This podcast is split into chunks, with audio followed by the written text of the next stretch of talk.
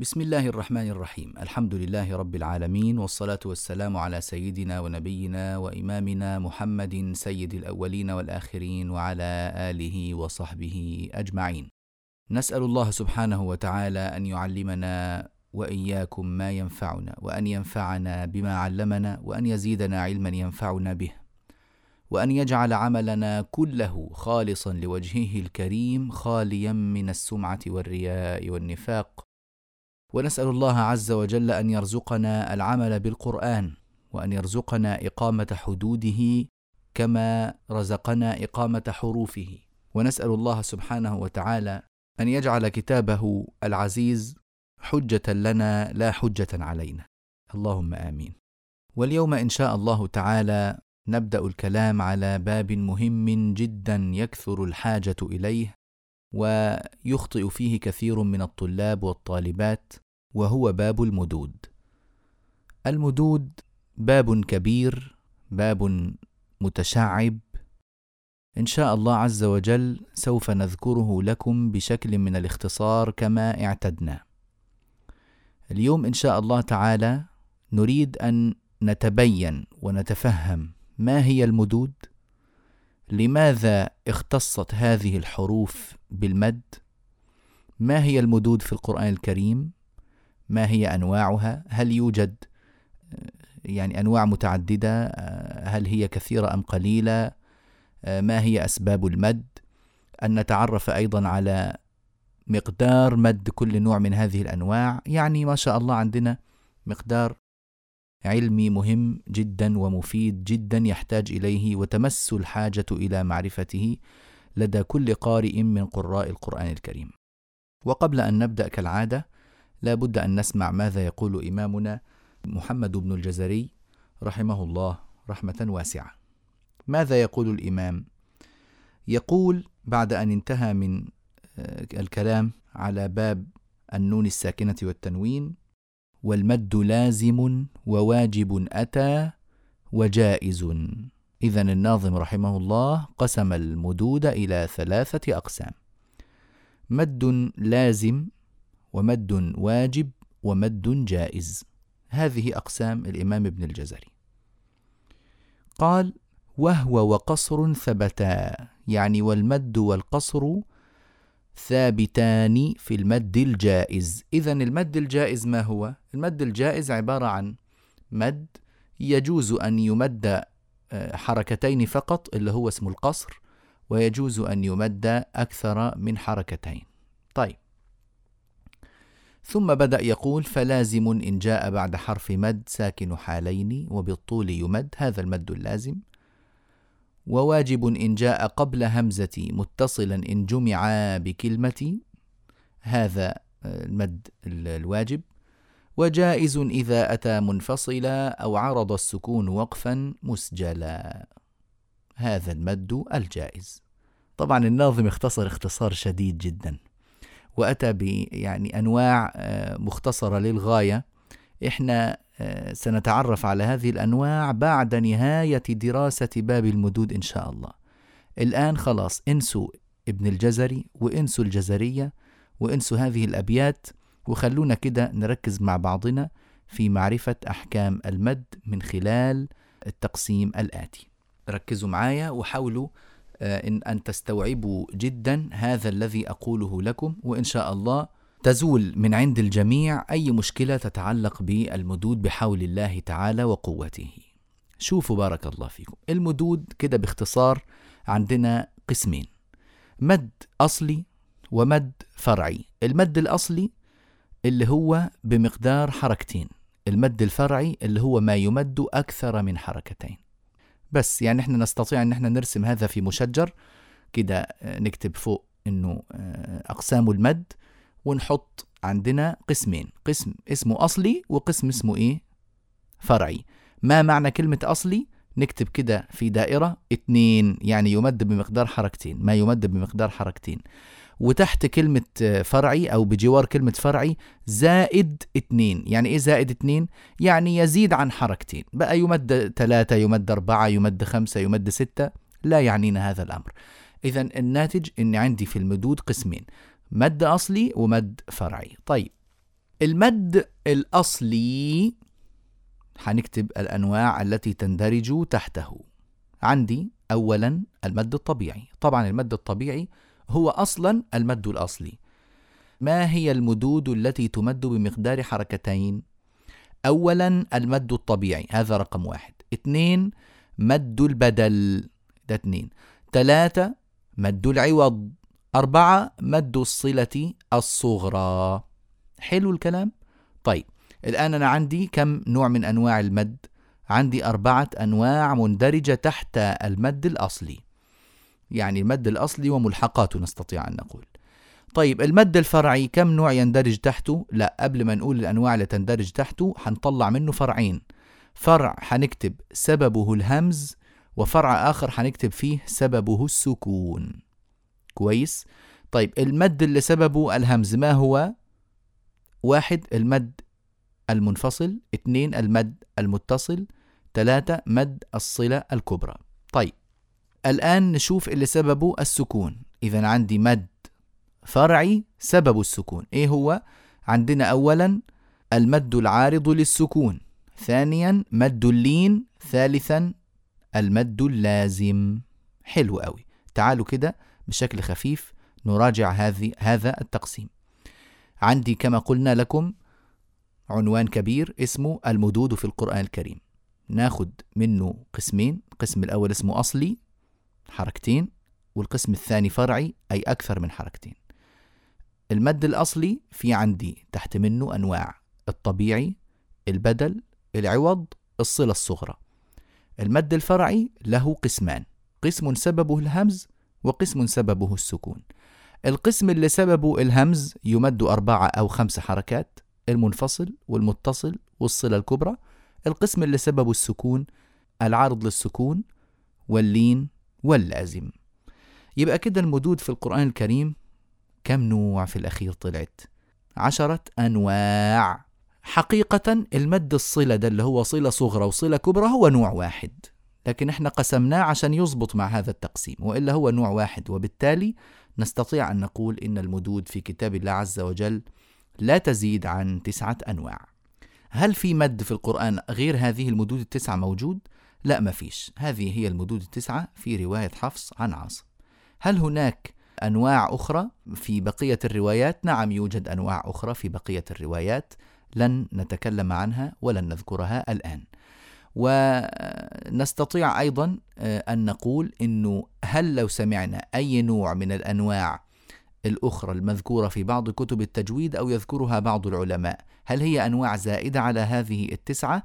لا أبدا كل نوع يذكر في الكتب غير هذه الأنواع فإنه جزء من هذه الأنواع زي اللي يقول مد التمكين مثلا إذا هل يكفيني كقارئ للقرآن الكريم أن أعرف هذه الأنواع التسعة وأكتفي بها؟ أيوة نعم يكفي القارئ أن يعرف هذه الأنواع التسعة ويكتفي بها. طيب قبل أن نشرح هذه الأنواع تعالوا نأخذ مقدمة خفيفة. عندنا بارك الله فيكم المد في القرآن الكريم يقع طبعا في حروف المد. نريد أن نعرف ما هي حروف المد وما هو المد. حروف المد الألف وطبعا الألف خلاص لا تكون إلا ساكنة ولا يكون ما قبلها إلا مفتوحا. هذا الحرف الأول. الحرف الثاني الواو الساكنة المضموم ما قبلها. لازم تكون واو مادية. الحرف الثالث الياء الساكنة المكسور ما قبلها. إذا عندي كل حرف من حروف المد الثلاثة. الحركة التي قبله مجانسة له يعني الألف قبلها فتحة الواو قبلها ضمة. الياء قبلها كسرة. عشان كده باختصار نقول حروف المد الثلاثة الألف والواو والياء السواكن المجانس لها ما قبلها. كده باختصار عبارة كده علمية رصينة ومحترمة. هل يدخل المد في غير هذه الحروف؟ نعم ممكن. يدخل في الواو الساكنة المفتوح ما قبلها والياء الساكنة المفتوح ما قبلها. ما اسم هذه الحروف؟ اسمها حروف اللين. إذا موضوع دراستنا في هذا الباب هو حروف المد واللين حروف المد واللين يدخلها ظاهرة من ظواهر التجويد تسمى المد ما هو المد؟ المد في لغة العرب لما العربي الإنسان العربي في قبيلته يقول كلمة مد ماذا يعني بها؟ يعني بها المط والمطل والطول والزيادة كل هذه معاني نستطيع أن نطلقها على معنى كلمة مد طيب لما يقول علماء التجويد كلمة مد ماذا يعنون بها؟ يعنون بها إطالة الصوت بحرف المد عند ملاقاته لسبب إطالة الصوت بحرف المد عند ملاقاته لسبب طيب إيه هو السبب؟ إما الهمز وإما السكون. يعني لو جاء بعد حرف المد همز أو سكون لا بد أن يحدث شيء في هذا الحرف. لازم حرف المد هنا يدخل الطول نوعا ما. طيب هل هذا التطويل محدد ولا غير محدد؟ محدد. كيف يعني محدد؟ يعني له مقدار مقصود معروف عند علماء التجويد. هل يجوز الزيادة عليه أو النقص منه؟ بحسب ضوابط علماء التجويد لا بد أن نتقيد بها. كيف أستطيع أن أقيس طول الزمن في نطق حرف المد؟ بإمكاني أن أقيس ذلك بوحدة القياس المستعملة عند علماء التجويد اللي سموها الحركة. ما هي الحركة؟ الحركة هي الزمن المستغرق لنطق حرف متحرك. أحتاج إلى زمن معين مقدار معين من الزمان لأنطق به حرفا واحدا متحركا. هذا الزمان اسمه حركة. لما أكون مطلوب مني المد بمقدار حركتين يعني نفس الزمن اللي أستغرقه لنطق حرفين متحركين مع بعض أستطيع أن أوحده ويصير حركتين. هذا هو المقدار المطلوب للمد بمقدار حركتين. مطلوب مني أمد أربع حركات يعني المقدار الذي أنطق فيه أربع حروف متحركة هذا هو الزمن المطلوب. بابا هذا حركتان. بابا بابا هذه أربع حركات. بابا بابا بابا هذه ست حركات. أو أي حرف آخر أو أي حركة أخرى. ممكن ضم ضم ممكن كسر. هل يمكن أن أقيس المقدار بوحدة أخرى غير الحركات؟ لأنه والله يصعب علي جدا أن أقول بابا بابا بابا ثم أحول هذا إلى صوت متصل با ويصير هذا الصوت ست حركات صعب علي أن أنا أقيس هذا الأمر هل هناك طريقة أسهل من هذا؟ نعم هناك طريقة أسهل من هذا إيه هي؟ العلماء كانوا يقيسون بالألفات. الإنسان الطبيعي العادي جدا اللي بدون تمرين ولا تدريب بإمكانه أن ينطق الألف بمقدار حركتين بشكل طبيعي جدا من غير تدريب. بإمكانه أن يقول قال. يقول. قيل. الألف من قال الواو من يقول الياء من قيل سهلة جدا جدا وواضحة وكل إنسان طبيعي بإمكانه أن يأتي بها من غير تدريب ولا تمرين. ممتاز. ما دام ده مقدار متفق عليه عند معظم الناس بإمكاننا أن نستعمله. فنقول إنه الحركتين مقدار ألف. أربع حركات مقدار ألفين. ست حركات مقدار ثلاث ألفات. هذا هو مقدار القياس. هل يمكن أن أقيس بالثواني؟ لا طبعا مش ممكن. لأني لو كنت أقرأ قراءة بطيئة زمن الحركة الواحدة سيطول قليلا. ولو كنت أقرأ قراءة سريعة زمن الحركة سيقصر قليلا. وبالتالي أنا لا أتعامل مع زمن ثابت وإنما أتعامل مع زمن يقاس من نفس عينة القراءة.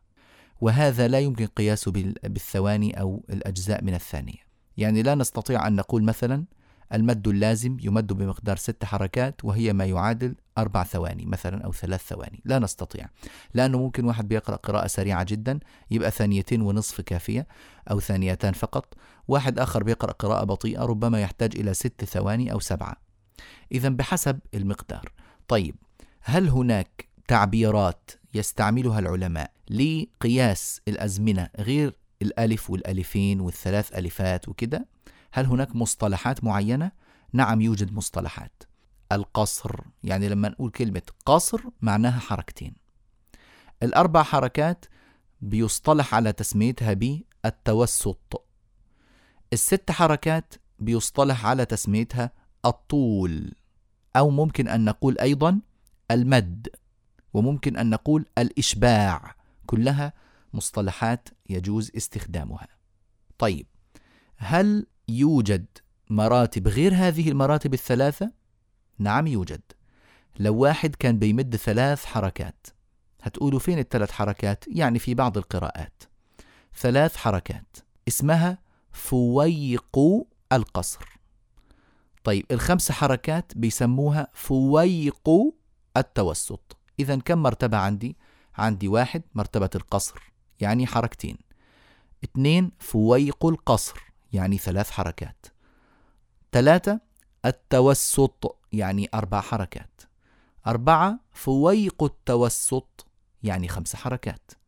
خمسة الطول أو المد أو الإشباع اللي هو يساوي ست حركات. طيب كويس. هل بإمكاني أن أقيس المد بقبض الإصبع أو بسطه ولا ليس بإمكان هذا؟ نستطيع أن نقول لكم إن هذا أسلوب تقريبي لا يكاد أحد يضبطه ليزن به المقدار.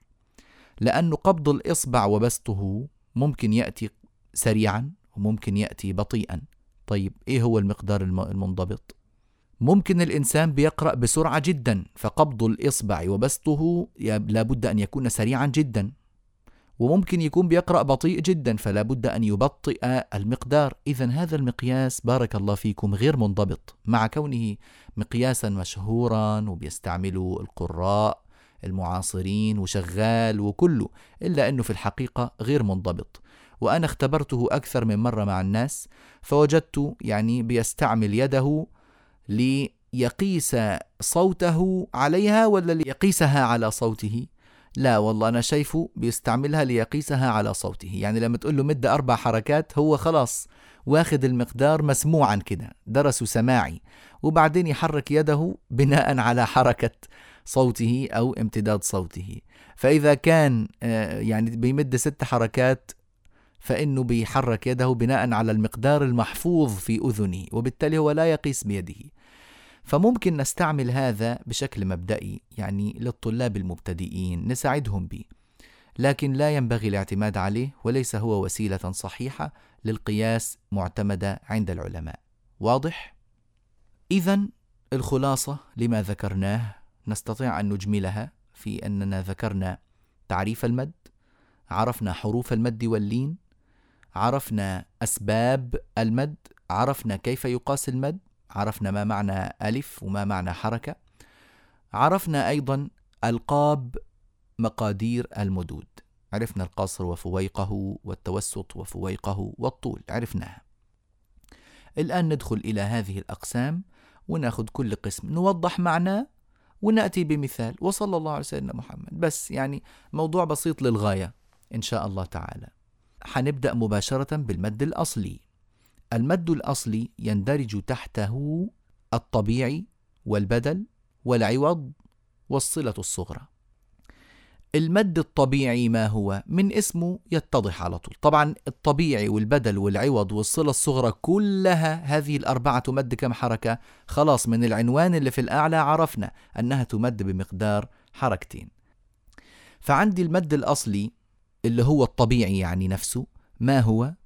هو الذي لا تقوم ذات الحرف إلا به ولا يتوقف على سبب من همز أو سكون إيه التعريفات الصعبة دي والكلام الصعب يا اخوانا لا صعب ولا شيء الآن ستفهمون معنى كل شيء بإذن الله ما معنى كلمة لا تقوم ذات الحرف إلا به؟ يعني ما معنى؟ كلمة لا تقوم ذات الحرف يعني الحرف المسموع لا يمكن أن يسمى ألفا الواو لا يمكن أن تسمى واوا. الياء المادية هذه لا يمكن أن تسمى ياء بدون أن تمد بهذا المقدار اللي هو الحركتين. من غير ما نمد حركتين لا يمكن أن أدرك أن هذا ألف ولا هذا ياء ولا هذا واو. وإنما عبارة عن فتحة فقط أو ضمة فقط أو كسرة فقط. طيب يعني لو واحد حب يقول با سمعنا منه إيه؟ سمعنا منه حرف الباء وبعده حرف الألف. إنما لو قصر الحركتين تطلع ب ب بقت حركة واحدة بس. هل سمعتم الآن ألفا؟ هذا معنى كلمة لا تقوم ذات الحرف. يعني الذات التي اسمها ألف لا تقوم وتظهر وتسمع ويمكن التعرف عليها بدون هذا المقدار اللي هو الحركتين. لازم الحركتين عشان يظهر إن هذا ألف. فهو أقل شيء ممكن حتى تقوم ذات الحرف. ولا يتوقف على سبب. يعني هل نمد هذا الحرف بسبب من الأسباب اللي عرفناها اللي هي الهمزة أو السكون؟ لا أبدا. وإنما يمد من غير سبب. طبيعي شيء طبيعي شيء عادي معتاد أصلي. نعم. عرفنا ما هو المد الطبيعي؟ لا تقوم ذات الحرف إلا به ولا يتوقف على سبب من همز أو سكون. كم حركة يمد؟ طبعا معروف أنه يمد بمقدار حركتين ما دام من القسم الأول. طيب. الآن نأخذ مثالا عليه. مثلا ما ودعك ربك وما قلى. هذه ألفات. ما ودعك ما ودعك. هل في صعوبة في التعرف على هذا المقدار؟ ما فيش صعوبة ولذلك بيسموه طبيعي يعني مش محتاج تمرين ما فيش تدريب مطلوب حتى نضبط زمن هذا الحرف. طيب هل يوجد قبل هذه الألفات أو بعدها همز أو سكون؟ الجواب لا ما فيش طبعا همز ولا سكون ولذلك عرفنا أنه مد طبيعي. طيب. النوع الثاني مد البدل. مد البدل بارك الله فيكم سهل وبسيط. ما هو إلا حرف مد قبله همز؟ أن يتقدم الهمز على حرف المد أو يمكن أن نعرفه فنقول كل همز ممدود. أمر بسيط جدا جدا.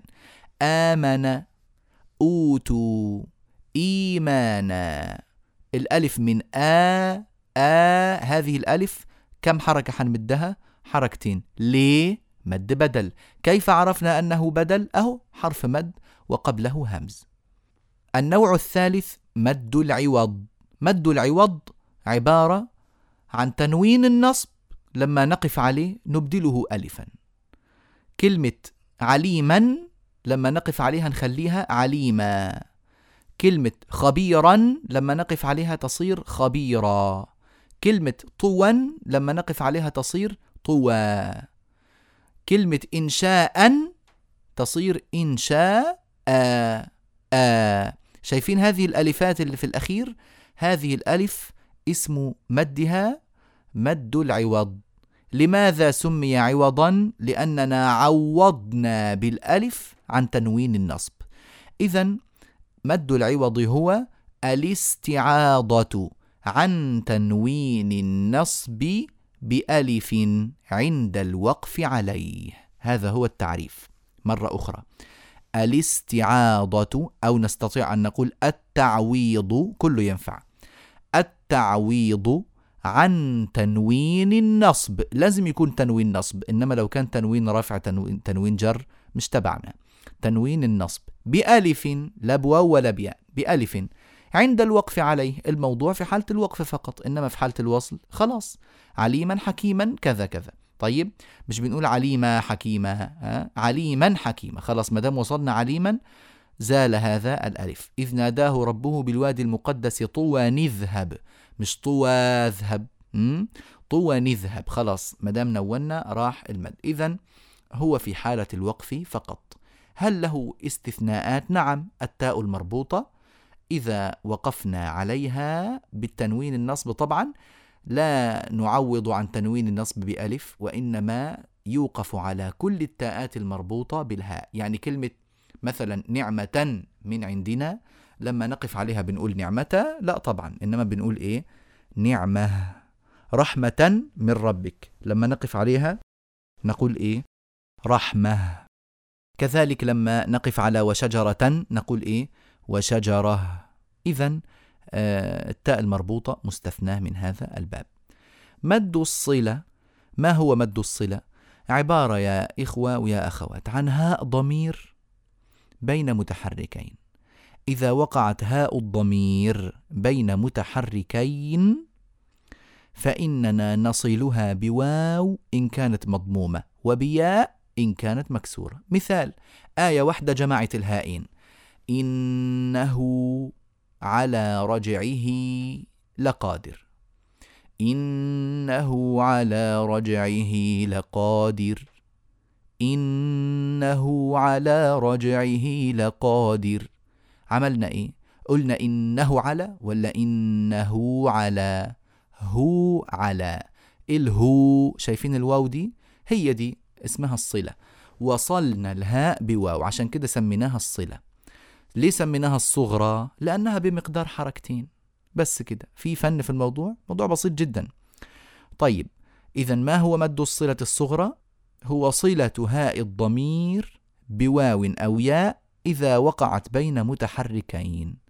بس كده. طيب هل هناك هاء ضمير واقعة بين متحركين ومع ذلك لا توصل؟ آه يعني انطبق عليها الشروط لكن لم يترتب عليها النتائج. ده بنسميه استثناء. هل يوجد هاء ضمير وقعت بين متحركين ومع ذلك لم توصل؟ نعم كلمة واحدة في رواية حفص قوله تعالى يرضه لكم في سورة الزمر. وإن تشكروا يرضه لكم المفروض الوضع الطبيعي على حسب القاعدة يرضه لكم وكذلك بعض القراءات على هذا الوجه. لكن بالنسبة لروايتنا يرضه لكم ضه لكم خطف هكذا نخطف الهاء خطف. إذا هذا هو الموضع الوحيد المستثنى من الهاء الواقعة بين متحركين. طيب إذا لم تقع الهاء بين متحركين خلاص لا توصل.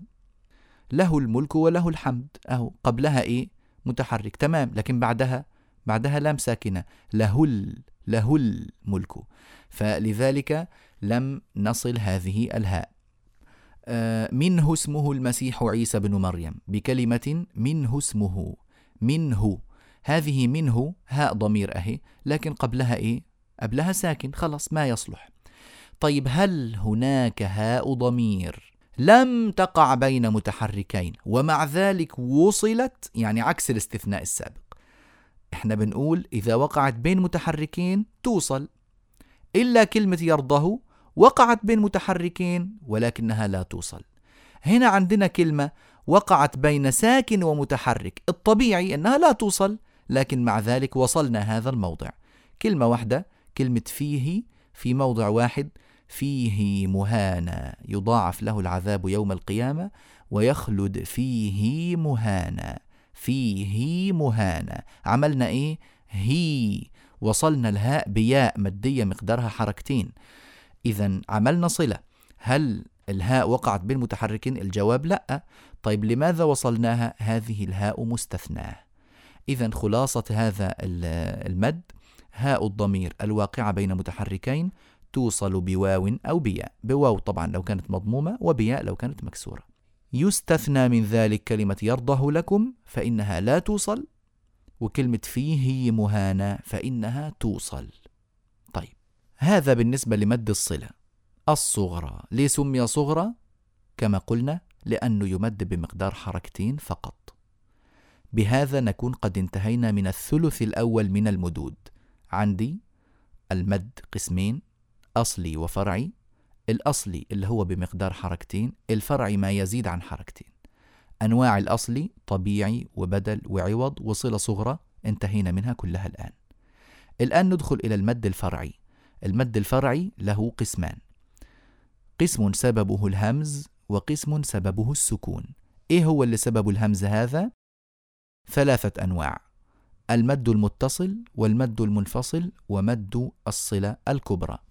المد المتصل والمد المنفصل عبارة عن إيه؟ عبارة عن حرف مد من الحروف الثلاثة الألف والواو والياء جاء بعده همز. بس شكرا. في صعوبة في الكلام؟ ما فيش الحمد لله صعوبة. عندي حرف مد وبعده همز. طيب ما هو المطلوب مني؟ المطلوب مني بكل سهولة ويسر أن أمده أربع حركات أو خمس حركات. بس التسمية مش مهم إن أنا أعرفها ما دام أنا وجدت الهمزة فأمد مباشرة. يا أربع حركات يا خمس حركات أختار ما أحب. طيب أمال إيه متصل ومنفصل دي؟ المتصل معناه إنه حرف المد والهمزة اللي بعده جاء معا في كلمة واحدة. مثال وجاءوا أباهم. هذا مثال يجمع لنا المد المنفصل والمد المتصل كلمة وجاءوا فين حرف المد؟ أهو الحرف المد هذا الألف التي بعد الجيم جاء بعدها همزة صح ولا لا؟ نعم في كلمة واحدة ولا كلمتين دول؟ كلمة جاءوا كلمة واحدة ولا كلمتين؟ كلمة واحدة إذا ما دام الألف والهمزة متصلين ببعض في نفس الكلمة هذا اسمه مد متصل طيب وجاءوا أباهم. هذه الواو بعدها همزة. إذا هو مد منفصل. ليه سميناه منفصل؟ لأن الواو في كلمة جاءوا والهمزة في كلمة أباهم. خلاص الحمد لله. عرفنا المنفصل وعرفنا المتصل. كم حركة يمدان المنفصل والمتصل؟ كل واحد منهم يجوز مد أربع حركات أو خمس حركات. طيب لازم يكون المنفصل والمتصل متساويين ولا ممكن أن يكون واحد منهم مختلف عن الثاني؟ بمعنى ممكن أمد المتصل خمس حركات والمنفصل مثلا أربع حركات؟ لا مش ممكن. إذا مديت المنفصل خمسة يبقى المتصل زيه خمسة. إذا مدينا المنفصل أربعة يكون المتصل أيضا أربعة. بس كده. طيب. إذا قوله تعالى بما أنزل ما نوع المد فيه منفصل أم متصل؟ منفصل. ليه عرفنا أنه هو منفصل؟ لأنه كلمة بما حرف المد في كلمة بما والهمزة في كلمة أنزل. إذا الحمد لله عرفنا فين الحرف المد وفين الهمزة. حكمنا مباشرة أن المد منفصل. طيب لما آتي مثلا فأقول والسائلين ما نوع المد في هذه الكلمة؟ منفصل أم متصل. متصل. كيف عرفنا أنه متصل؟ آدي حرف المد مع الهمزة في نفس الكلمة. هي كلمة واحدة. السائلين. إذا عرفنا أن المد فيها مد متصل. طيب. الآن نتعرف على معلومة إضافية. معلومة إضافية نحتاج إلى معرفتها. بالنسبة للمد المنفصل سمي جائزا. ليه سموه جائز؟ لأنه يجوز قصره. يعني إيه قصره؟ يعني حركتين. المنفصل بس مش المتصل. المنفصل فقط يجوز أن يقصر. عشان كده إحنا بنسمع دايما كثيرا يعني أئمة في التراويح وفي المساجد وفي الحرمين وفي كل مكان يصلون فيقصرون المنفصل. هل يجوز ذلك ولا هو حرام؟ هل هو ممنوع مكروه غلط؟ لا ليس غلط ولا ممنوع ولا أي شيء هو جائز صحيح. لماذا سمي المد جائزا؟ لأنه يجوز مده ويجوز قصره. ابن الجزري ماذا يقول؟ وجائز وهو يعني والمد وقصر ثبتا. المد والقصر ثابتان فيه جائزان. طيب من قرأ بقصر المنفصل؟ هل يجوز له أن آه، يقرأ ولا لازم يراعي بعض الأمور؟ نعم يوجد هناك بضعة أمور تحتاج إلى أن يراعيها. يعني عشر خلافات أو تسع خلافات في القرآن كله يحتاج إلى أن يراعيها ويقرأ بها. إذا لم يراعيها ما في إشكال يعني لا بأس إن كان من العوام يقبل منه. أما لو كان من القراء يحبذ وينبغي ألا يقع فيما يقع فيه العوام. نعم. طبعا لن نذكر لكم هذه الخلافات الآن عشان لا نريد أن نشوش الأذهان بأمور خارجة عن الله. طيب المد المتصل هل يجوز قصره؟ الجواب لا ابدا لا يجوز اطلاقا قصره ولذلك سمي مدا واجبا. في ناس كتير يقولوا المد الواجب ولا يقولوا المد الواجب المتصل. ينفع؟ ينفع لأنه المد الواجب يعني لا يجوز أن يترك. كلمة لا يجوز أن يترك معناه أنه لم يرد في أي طريق من الطرق ولا أي قراءة من القراءات ولا أي رواية من الروايات قصر المتصل. يقول الإمام ابن الجزري رحمه الله في كتابه العظيم النشر في القراءات العشر يقول تتبعت قصر المتصل فلم أجده في قراءة صحيحة ولا شاذة. إذا اللي بيقرأ ويقصر المتصل نقول له أنت أتيت بما لم يأت به الأولون ولا الآخرون وهذا خطأ كبير. طيب هناك الآن المد الأخير من المدود آه التي سببها الهمز وهي من المدود الفرعية اللي هو مد الصلة الكبرى يا أيها الإخوة والأخوات عرفتم الصلة الصغرى ولا ما عرفتوها؟ عرفناها ما الفرق بينها وبين الكبرى؟ ولا شيء أبدا إلا أنه الحرف اللي بعد الهاء همزة إذا ما هو مد الصلة الكبرى؟ أن تقع هاء الضمير بين متحركين ثانيهما همزة. يعني لما واحد يقرأ مثلا قوله تعالى به أحدا ولا أشرك به أحدا به أحدا نقول له إيه اللي أنت عملته؟ يقول والله هاء الضمير وقعت بين متحركين. فوصلتها. نقول له جميل. وصلتها بكم حركة؟ قال والله أنا وصلتها بأربع حركات. ليه بأربع حركات؟ لك والله لأني بعد هذه الهاء همزة. يعني الهاء عملنا فيها إيه؟ فوصلنا الهاء بياء لأنها مكسورة. هذه الياء ما دام بعدها همزة مديناها لأن هذا سبب من أسباب المد. إحنا اتفقنا على إنه حرف المد لو جاء بعده همز أو سكون يحتاج إلى أن يمد على طول. اذا ما هي الصلة الكبرى؟ هاء ضمير بين متحركين الثاني منهما همزة. بس كده ما فيش أي إيه؟ صعوبة في الأمر. نريد مثالا لهاء الضمير إذا جاء بعدها همزة تكون هاء الضمير مضمومة. مثال لهاء الضمير المضمومة. مثال قوله تعالى وأمره إلى الله ماذا فعلنا؟ هاء مضمومة. قبلها متحرك وبعدها متحرك. فوصلناها بواو. ثم مدينا الواو أربع حركات أو خمس حركات. ليه؟ لأن بعدها همزة. إذا هذا المد اسمه مد صلة لأن بنوصل الهاء. كبرى لأننا نجعل الهاء ممدودة أو حرف المد اللي حطيناه بعد الهاء ده ممدود.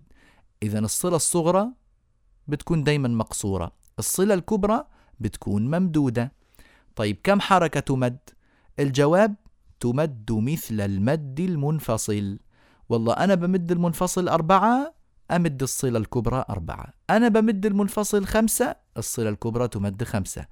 طيب أنا بمد المد المنفصل حركتين فقط. الصلة الكبرى تكون كام؟ تكون حركتين أيضا. إذا الصلة الكبرى دائما تساوي المد المنفصل. هي نوع من أنواع المد المنفصل نستطيع أن نقول. الآن انتهينا من الثلث الثاني من المدود.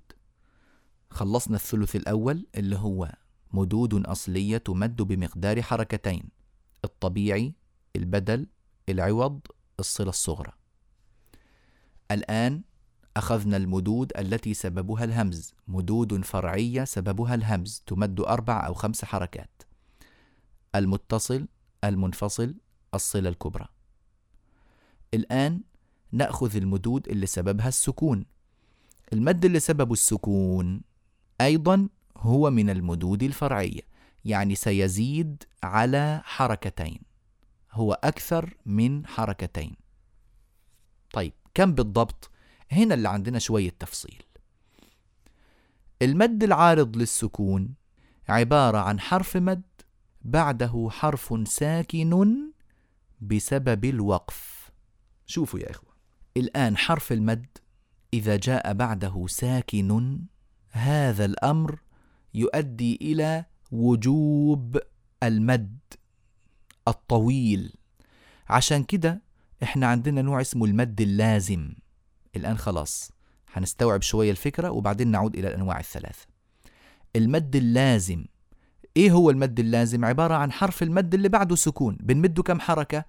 اللازم بكل أنواعه يمد ست حركات بالنسبة للمد العارض للسكون إيه اللي حصل؟ اللي حصل أني عندي حرف مد وجاء بعده سكون إلا أنه السكون غير ثابت على طول إنما سكون ظهر لي بسبب أني وقفت على الكلمة. ها ها طيب كم أمده؟ قالوا المفروض إنك تعامله معاملة السكون اللازم. يعني كام؟ يعني ست حركات. هذا وجه من الوجوه. وناس قالوا لا والله السكون هذا سكون غير موجود في حالة الوصل إنما هو سكون عارض. ليس سكونا أصليا يعني هو غير موجود في الحقيقة. ولذلك لن نعترف به على الإطلاق. حنمد كم حركة؟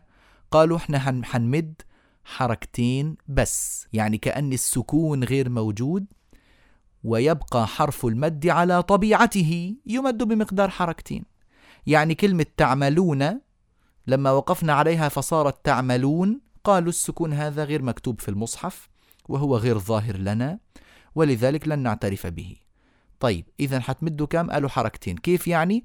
تعملون. زي ما بنوصلها تعملون.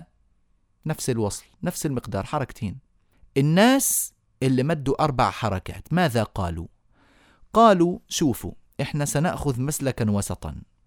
يعني إيه يا إخوانا يعني لن نمد هذا الحرف بمقدار المد اللازم.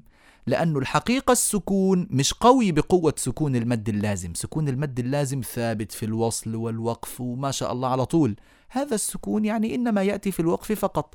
فهو ليس نفس المقدار في القوة الذي هو مقدار السكون اللازم. طيب مرحبا. طيب ليه مش حتمدوا اثنين قالوا لأنه السكون موجود. فإذا قلنا أنه السكون ده لن نعترف به ولن ولن السكون موجود بالفعل. ولذلك رأى هؤلاء أن يمدوه بمقدار أربع حركات. فلا هم سووا السكون بالسكون الأصلي الثابت وصلا ووقفا الذي هو سكون المد اللازم ولا هم لم يعترفوا بهذا السكون ولم يعتدوا به وإنما هم قد اعتدوا بهذا السكون اعتدادا جزئيا. طيب إذا الخلاصة. حرف المد ألف أو واو أو ياء بعده سكون ثابت في الوقف فقط. هذا بنسميه مد عارض للسكون. كم حركة نمده؟ حركتين أو أربعة أو ستة. في وجه منهم مختار يعني أو أفضل أو كده؟ لا ما فيش. كل واحد يختار ما يحب ويقرأ به. بالنسبة للأمثلة. قوله تعالى الحمد لله رب العالمين. كلمة العالمين كم حركة أمدها؟ العالمين. هذه حركتان. العالمين. هذه أربعة. العالمين. هذه ستة. سمعتوا الست حركات؟ سمعتوا الأربعة؟ سمعتوا الاثنين؟ آه مثال آخر. حرف الواو. قال تعالى تعملون كيف أقف عليها؟ تعملون تعملون تعملون اثنين أربعة ستة. جميل جدا. هل المد العارض للسكون في أواخر الآيات فقط؟ لا أبدا. كمان ممكن أقف في نصف الآية. الحمد لله رب العالمين. وقفنا فقلنا الحمد لله. الحمد لله. الحمد لله. أختر لي واحد وأسوي به بقية العوارض. سبق لنا أن نبه إمامنا ابن الجزري فقال واللفظ في نظيره كمثله. إذا أنا لازم أحافظ على المقدار نفسه. مرة أمد حركتين خلاص يبقى كله حركتين. مرة مديت أربعة خلاص كله أربعة. مرة مديت ستة خلاص كله ستة. إنما اثنين مرة وأربعة مرة وستة مرة وأنا وكيفي هذا لا ينبغي. هكذا يذهب تناسق وتناسب القراءة. طيب. ما هو مد اللين؟ مد اللين هو هو نفسه المد العارض للسكون. إيه الفرق بينهم؟ الفرق بينهما بكل لطف ويسر. أن المد العارض للسكون يقع في حرف المد إنما مد اللين يقع في حروف اللين. إيه هي حروف المد واللين؟ تاني فكرنا. طيب أفكركم. قلنا حروف المد الألف والواو والياء السواكن. المجانس لها ما قبلها. إذا الواو قبلها ضمة والياء الساكنة قبلها كسرة. إنما حرف اللين الواو والياء ساكنتين نعم لكن قبلهما مفتوح. بو هذا واو مدية لكن يو هذا واو لينية. سي هذه ياء مدية لكن شي هذه ياء لينية. كويس. إذا جاء حرف اللين وبعده ساكن في حالة الوقف كمان يجوز في حركتين وأربع حركات وست حركات. إلا أننا نقول أن حرف اللين لما نوازنه مع حرف المد في القوة حرف اللين أضعف من حرف المد. ولذلك إذا كنت أقرأ في تلاوتي وحضرني حرف مد وجاء أيضا حرف لين وأنا بمد العارض للسكون مثلا حركتين. كم يجوز لي في مد اللين؟ يجوز حركتين. طيب بمد العارض للسكون أربعة. كم يجوز لي في اللين؟ أربعة كذلك أو اثنين لأنه ممكن يكون أضعف ما في مشكلة. طيب بمد العارض للسكون ست حركات كم يجوز لي أن أمد اللين؟ ست حركات كذلك أو أربعة أو اثنين. إذا يجوز عندي ستة أربعة اثنين. بمعنى أنه مد اللين أقصر من أو يساوي المد العارضة للسكون. والمد العرض للسكون أكبر من أو يساوي مد اللين من هنا أو من هنا براحتكم يعني. هذا بالنسبة لمد اللين. تعالوا نشوف أمثلة. سورة قريش المثال الشهير. لإيلاف قريش. إيلافهم رحلة الشتاء والصيف. فليعبدوا رب هذا البيت الذي أطعمهم من جوع وآمنهم من خوف. كم مد لين عندي؟ والله عندي أربعة. لإيلاف قريش هذا واحد. رحلة الشتاء والصيف البيت خوف. هذه أربع كلمات. قريش كم يجوز لي فيها؟ اثنين أربعة ستة. لإيلاف قريش قريش. هكذا. طيب الأربعة قريش. الستة قريش والصيف والصيف والصيف. كمان الواو من خوف من خوف من خوف. خلوا بالكم لما مدينا حركتين الحركتين أطول شوية من حالة الوصل. ولذلك نحن نقول إن مد اللين في حالة الوقفة فقط. إنما في حالة الوصل مد اللين لا يمد أصلا. واو ساكنة ياء ساكنة زي السين الساكنة والفاء الساكنة زمن حرف رخو زمن الرخاوة العادي جدا. فكما أقول يستفتونك. شايفين السين؟ أخذت مني زمن السكون زمن الرخاوة. يس. كمان تف زمن الفاء زمن الرخاوة العادي. يستفتونك. نفس الزمن الذي أنطق فيه الياء من فويل للمصلين. فويل فويل. فالياء لم تمد أصلا.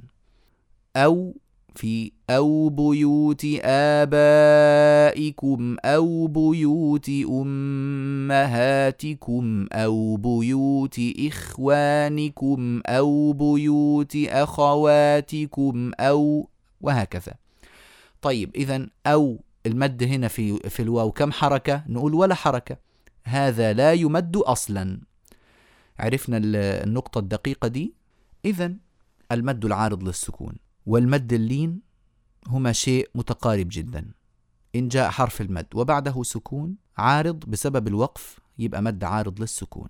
حركتين أربعة ستة. المد اللين إذا جاء حرف لين وبعده سكون بسبب الوقف نمده أيضا اثنين أو أربعة أو ستة بشرط أنه لا يزيد عن المد العرض للسكون. بس كده. إذا عند هذا المقدار نتوقف اليوم إن شاء الله ونتابع بإذن الله في الأسبوع المقبل بقية آه، المد اللازم وتفاصيله كلها بحول الله تعالى وقوته. ونسأل الله أن يعلمنا وإياكم ويفهمنا أجمعين. وصلى الله وسلم على سيدنا محمد وعلى آله وصحبه والحمد لله رب العالمين.